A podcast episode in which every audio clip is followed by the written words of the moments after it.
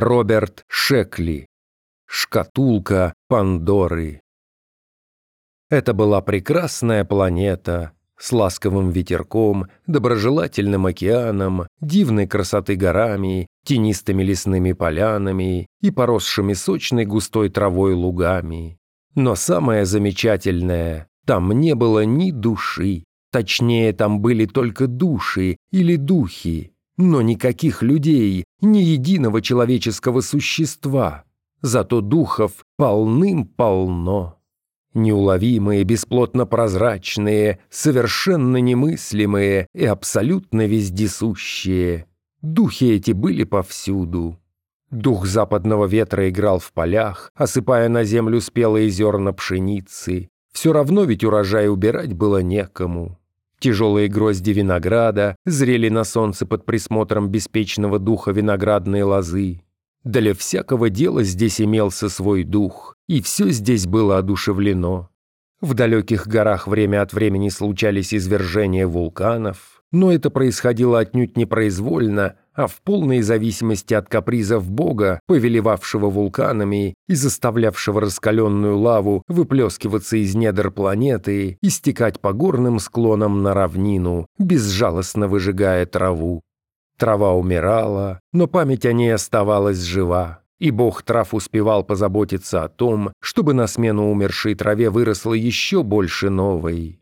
Божество бурь вызывало над планетой страшные грозы и вихри, с горных вершин скатывались валуны, которыми играл один шутник из семейства богов и духов. По приказу великого Протея реки выходили из берегов и меняли свой курс. Поскольку на планете не было людей, то и протестовать против подобных шалостей было некому. Да, они никому и не приносили никакого ущерба. Все снова вырастало и восстанавливалось, текло куда надо и успокаивалось как бы само собой.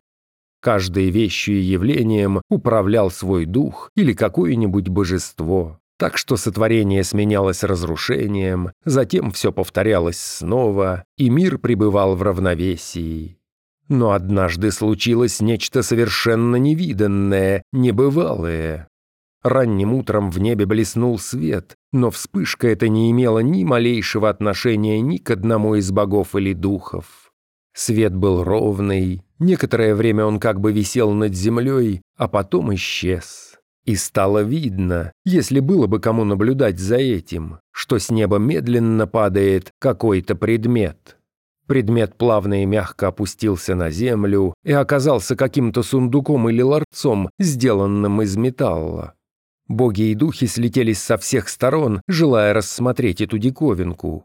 Их настолько заинтересовало происходящее, что они даже обрели вполне конкретную форму, по большей части представ в обличии детей. Хотя на самом деле возраст имели вполне почтенный, ведь они существовали здесь с незапамятных времен, однако таких предметов никому из них прежде видеть не приходилось. Все они столпились вокруг металлического ларца, их хрупкие полупрозрачные тела, чуть поблескивая, как бы расплывались в воздухе. «Как ты думаешь, Ариэль, что это?» «Не знаю, Пакс. Ты когда-нибудь видел что-либо подобное?» «Нет, гляди-ка, здесь что-то написано». «Да, похоже на то. Только нам этой надписи не прочесть». «Глупый, настоящая надпись читается сама». Пакс коснулся написанных на ящике букв. Внутри будто кто-то откашлялся и произнес. «Я шкатулка Пандоры 1134В. Серия номер два. Меня следует открывать с максимальной осторожностью, соблюдая все правила безопасности». «Как ты думаешь, что там?» — спросил Ариэль. «А вдруг игрушки?» «В коробках бывают не только игрушки», — резонно заметил Пакс. «Может быть, нам с Проспера посоветоваться?» А то ты не знаешь, что он скажет. Разумеется, тут же велит оставить эту штуку в покое. Возможно, именно это нам и следовало бы сделать. Но это же совершенно новая коробка, новая вещь. А у нас уже так давно не было ничего новенького. Хорошо, давай спросим Психею. Уж она-то знает, как лучше поступить. Психея была очаровательна в обличии юной девушки с длинными каштановыми волосами и в простом белом платье. В руках она держала букетик цветов. Правда, она была почти совсем прозрачной. Стоило им произнести ее имя, как она возникла прямо перед ними и спросила, «Что это у вас такое?» «Это шкатулка Пандоры», — гордо заявила Риэль. «И нашел ее я». «Совершенно неважно, кто ее нашел», — заметил Пакс. «А вот что нам с ней делать, мы не знаем, если с ней вообще стоит что-то делать».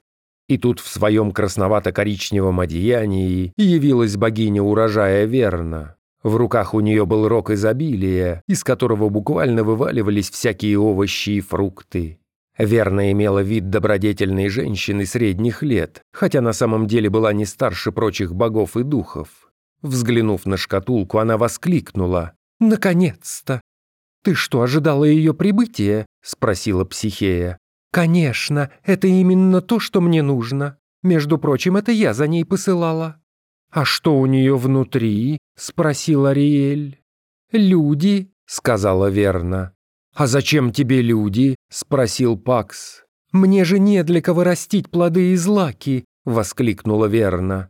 «А это не слишком приятно, если ты богиня урожая». «Как это не для кого?» — удивился Пакс. Мы все очень любим, когда созревает твой урожай, верно? Мы всегда так тебе об этом и говорим. Я знаю, что любите, кивнула верно. И очень мило с вашей стороны иногда напоминать мне об этом. Но вы, как и я, как и все мы, принадлежим к силам природы, и никто из нас не ест земных плодов. А в таком случае разве может урожай действительно что-то значить для нас? Ты права, но забываешь, что главное — это духовность, заметил Пакс. «Иногда одной духовности маловато», — сказала верно, «и хочется чего-то вполне материального, реально существующего, хотя бы людей, которые с благодарностью съедят тот урожай, который ты для них вырастила». Тихие, богиня удачи, должно быть, подслушивала их разговор, потому что, внезапно появившись как бы ниоткуда, тут же приняла в этой дискуссии самое живое участие. Тихий имела облик высокой стройной женщины благородного вида, с белыми крыльями и в тунике цвета спелой сливы. «Верно права», — сказала Тихия.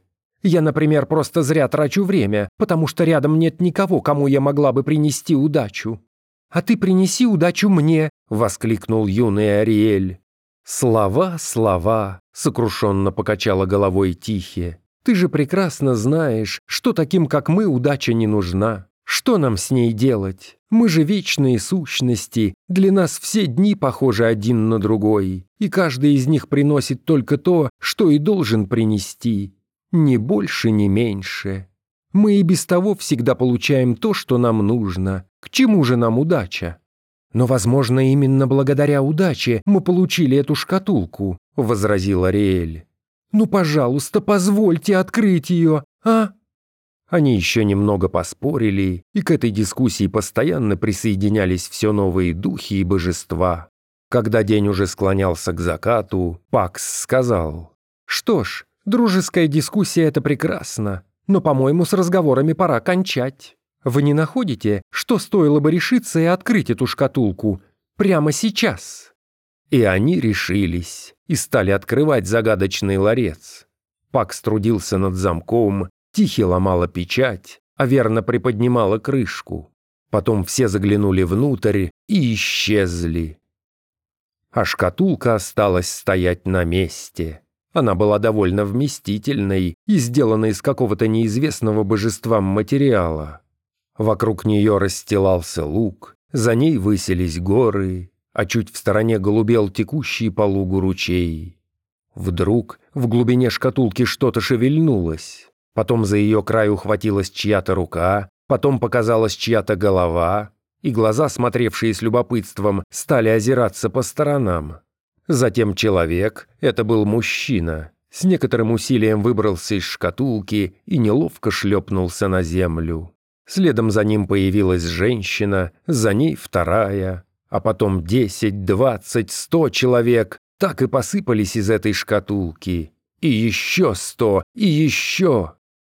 Последний человек, вылезший оттуда, был одет в голубую форму и фуражку, украшенную золотым листком.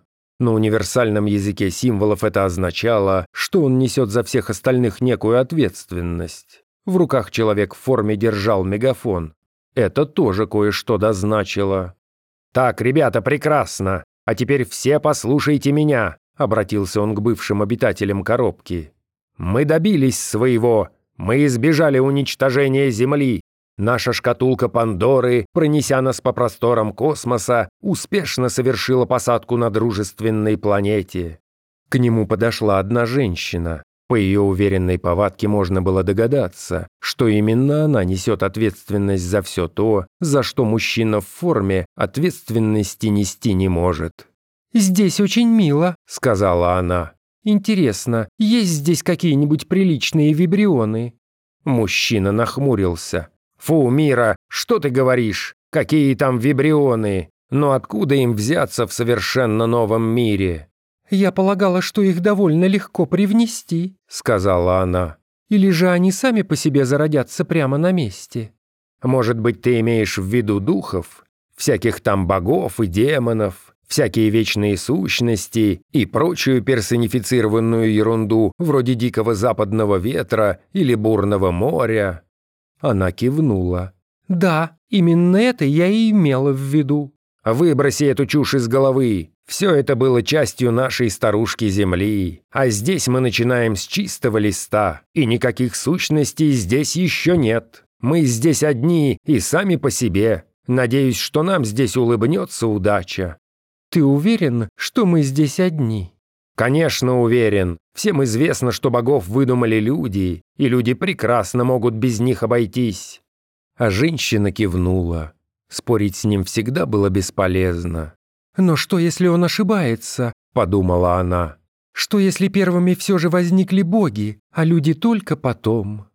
«Но если это так, то куда же исчезли здешние боги? Где Ариэль? Где Пакс? Где Верна? Куда пропали все остальные?» Где удача и неудача? Куда скрылся дух изобретательности и душа прогресса, и тень смерти? А в далекой недосягаемой небесной выси летела к солнцу группа вечных сущностей, легких и прозрачных, точно осенняя паутинка. «Они нас зовут», — молвила верно. «Забудь о них», — мрачно откликнулся Пакс. «Эти люди так решительно настроены, вот пусть сами и попытают счастья.